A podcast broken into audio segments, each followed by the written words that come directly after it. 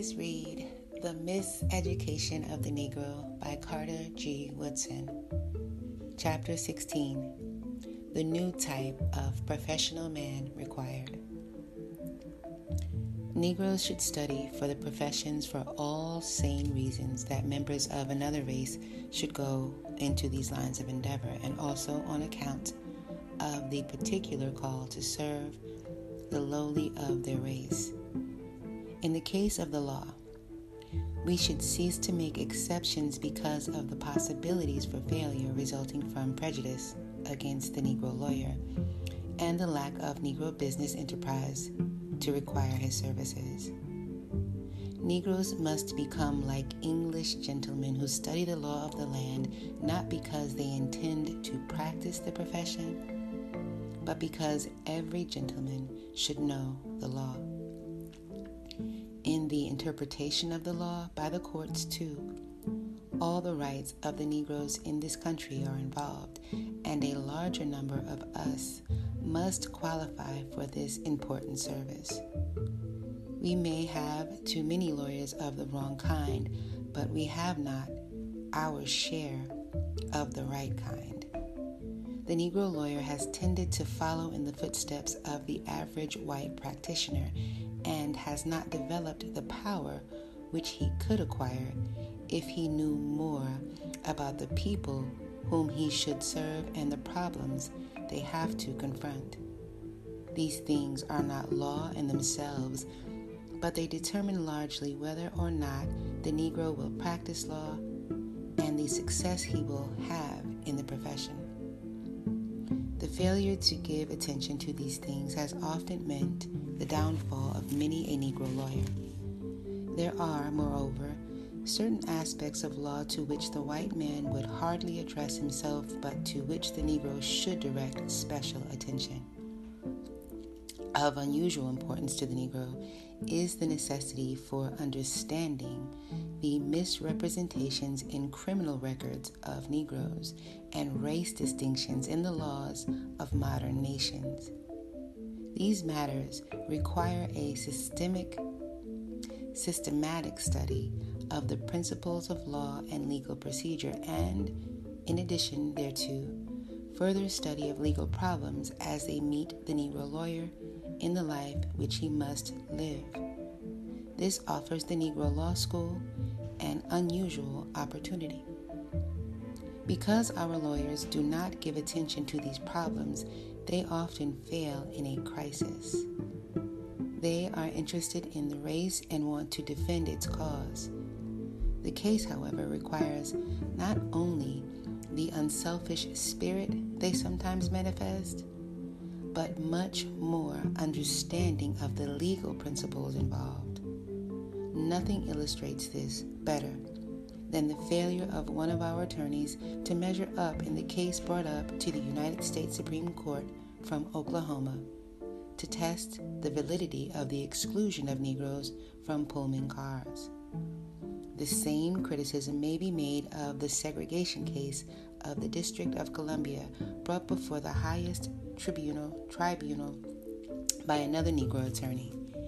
In both of these cases, the lawyers started wrong and therefore ended wrong.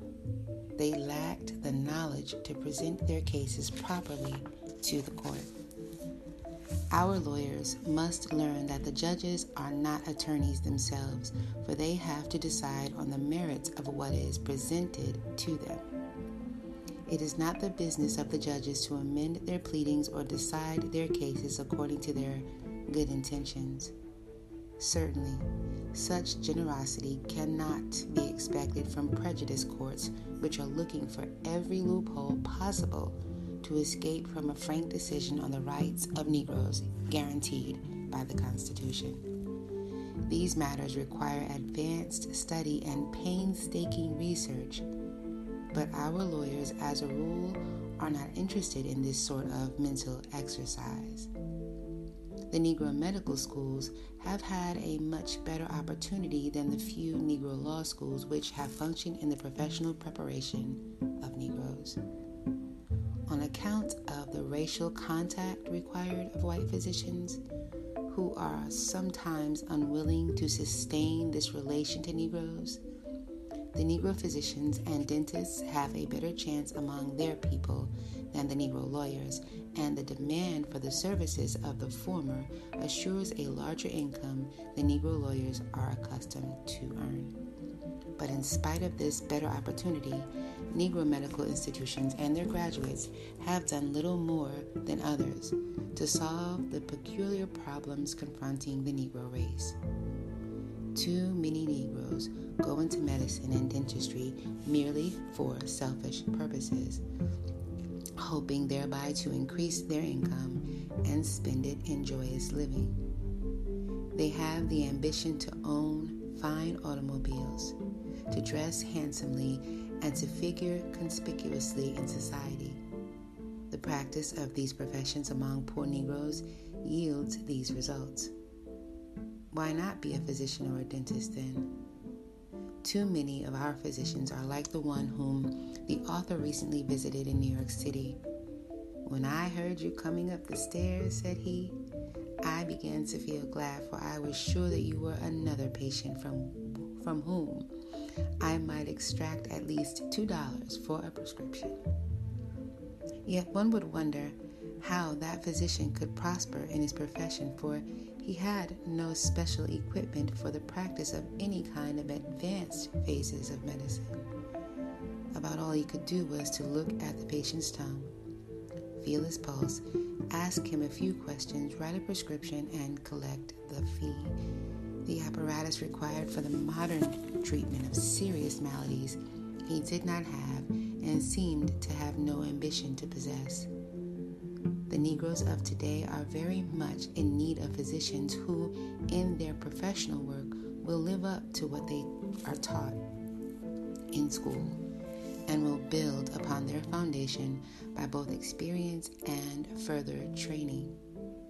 In his segregated position in the ghetto, the Negro health problem presents more difficulties than that of the whites who are otherwise circumstanced. The longevity of the Negro depends in part upon the supply of Negro physicians and nurses who will address themselves unselfishly to the solution of this particular problem. Since the Negroes are forced into undesirable situations and compelled to inhabit germ infested districts. They cannot escape ultimate extermination if our physicians do not help them to work out a community health program which will provide for the Negroes some way to survive. Negro medical schools and their graduates must do more preaching of the necessity for improving conditions which determine health and eradicate disease. A large number of physicians and nurses must be trained, and new opportunities for them to practice must be found. This can be done by turning out better products from these schools and the extensions, extension of hospitals among Negroes who have been so long neglected. In this campaign, however, the Negro physicians must supply the leadership and others must join with them in these efforts. From medical schools, too, we must have Negroes with a program of medical research. Today, the world is inclined to give attention to the health of the Negro since unsanitary conditions of the race will mean the loss of health among the whites. Philanthropists, however, hardly know how to proceed or which way to go because they have so long neglected the Negroes that they do not know how to provide wisely for them. And the Negro physicians themselves have failed to give adequate attention to these conditions. Negro medical students have not directed sufficient attention to the antebellum background of the Negro who still, under that influence, indulges in superstitious and religious practices which impede the progress of medicine among them. One would be surprised to know the extent to which primitive medicine is practiced among Negroes today, among American Negroes today. Often in the rural districts, they seldom see a physician. The midwife and the herb doctor there control the situation. The greatest problem now awaiting solution is the investigation of the differential resistance of races to disease. What are the diseases of which Negroes are more susceptible than whites? What are the diseases of which the whites are more susceptible than Negroes? The Negro escapes yellow fever and influenza, but the white man dies. I have to pause right here. I have to. Because when we need to travel abroad, we got to get a yellow fever vaccine, black people. And we're, tra- we're giving flu shots in 2020? Yeah, okay. Back to the book. The white man withstands syphilis and tuberculosis fairly well, but the Negro afflicted with these maladies easily succumbs.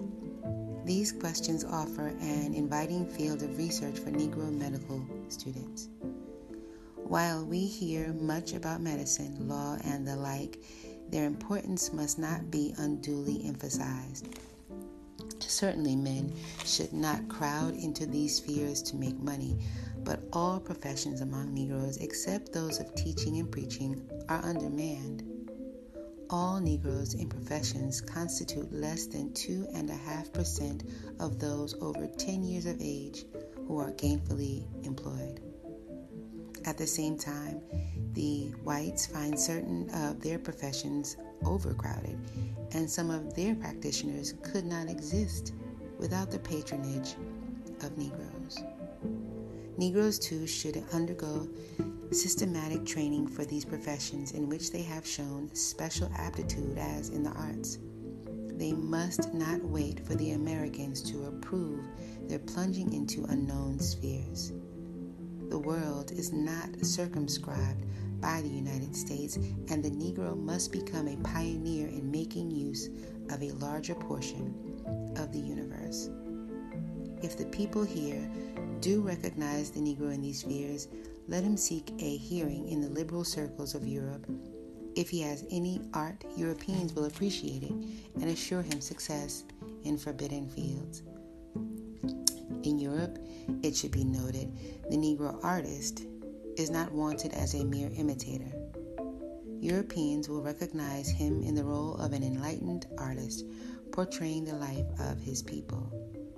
As an English ab- abolitionist said more than a century ago, the portrait of the Negro has seldom been drawn but by the pencil of his oppressor, and the Negro has sat for it in the distorted attitude of slavery. A new method of approach, however, is now possible there has been an awakening in Europe to the realization of the significance of African culture, and circles there want to see that life depicted by the Negro who can view it from within. There is a philosophy in it that the world must understand. From its contemplation may come a new social program. Herein lies the opportunity of the Negro artist as a world reformer? Will he see it and live, or continue the mere imitation of others and die?